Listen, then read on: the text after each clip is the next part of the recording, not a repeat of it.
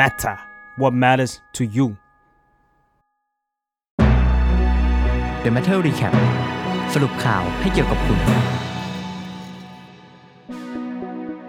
The Matter Recap ประจำวันที่ 21 กุมภาพันธ์ 2565 เคยท้อและคิดจะเลิกเป็นนักข่าว เปิดใจทาปนีเอียดศรีชัย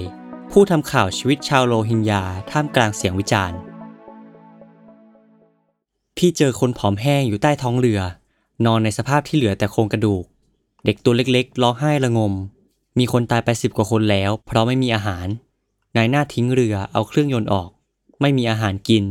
พวกเขากำลังจะตาย แต่พอเราลงไปในเรือแล้ว พบว่าคนเหล่านี้เป็นเหยื่อของขบวนการค้ามนุษย์แน่นอนฐาปนีย์ เอียดศรีไชย เล่าให้ The MATTER ฟังถึงความรู้สึกที่เธอได้เห็นความจริงที่โหดร้าย บนเรือซึ่งบรรทุกชาวโรฮิงญาจำนวนมากบนทะเล นี่คือความจริงที่เธอได้สัมผัสกับตัวเอง ในเดือนพฤษภาคม ปีพุทธศักราช 2558 แม้ว่าผ่านไป แต่ความทรงจำเกี่ยวกับเหตุการณ์นั้น ยังอยู่กับเธอจนถึงวันนี้ ที่ข่าวกรณีการค้ามนุษย์ และชีวิตของชาวโรฮิงญาถูกพูดถึงอีกครั้ง หลังจากการอภิปรายในสภาของรังสิมันโรมสมาชิกผู้แทนราษฎรพรรคก้าวไกล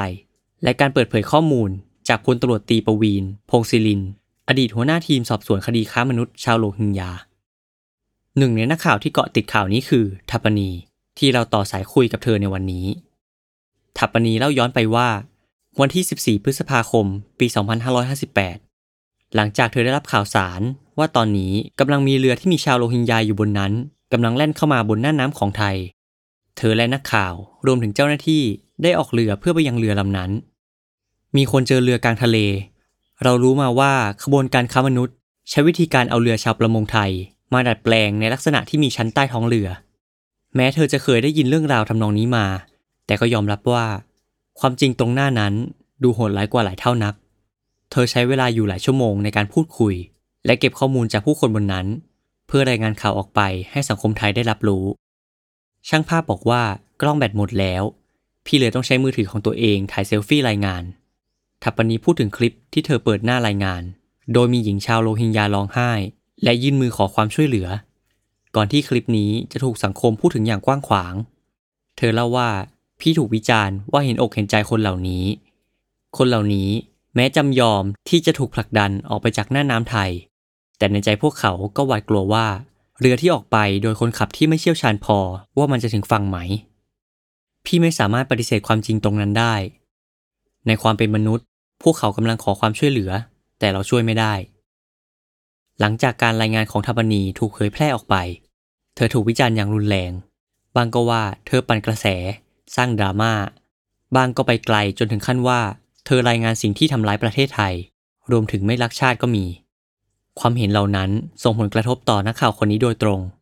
เธอจมกับความรู้สึกนี้จนตั้งคำถามกับอนาคตของตัวเอง พี่ถูกกล่าวหา เสียใจมาก ถูกพูดกระทั่งว่าให้ออกนอกประเทศเลยนะ คนขายชาติ พี่ร้องไห้เก็บตัวอยู่หลายวันเหมือนกัน แล้วก็คิดว่าเราจะเป็นนักข่าวต่อไปดีไหม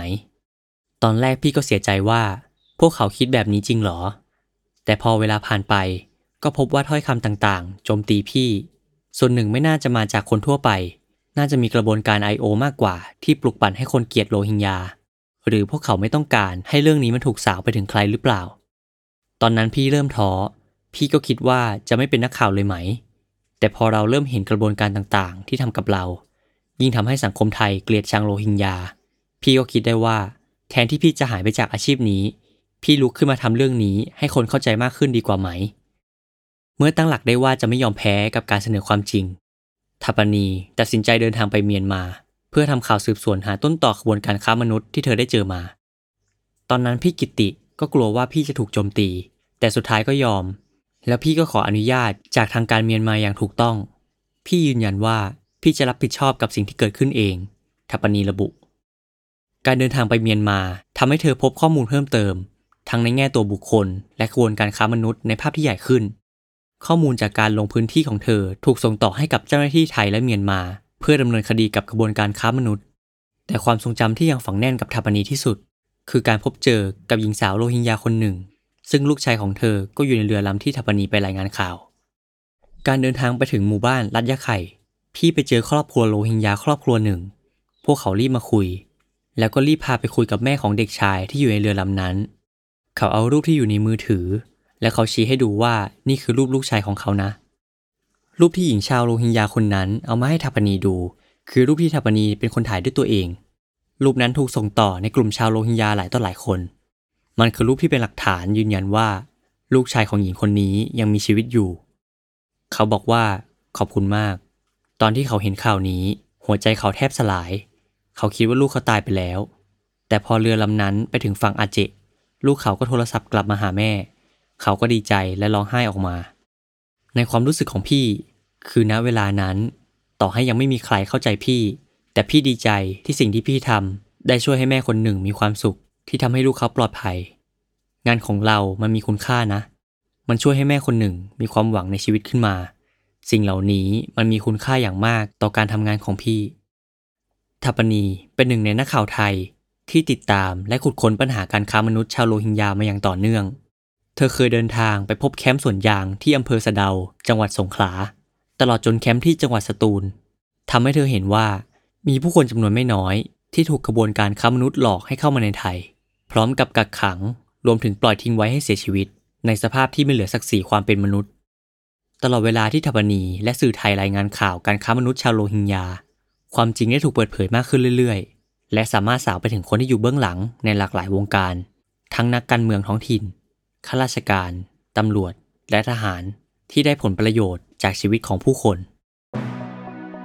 มันมีมากกว่าความเป็นนักข่าว แต่มันคือความเป็นมนุษย์ ทัปปนี บอกกับ The Matter ไว้อย่างนั้น ติดตามรายการ The Matter Recap ได้ ในทุกช่องทางของ The Matter Podcast ครับ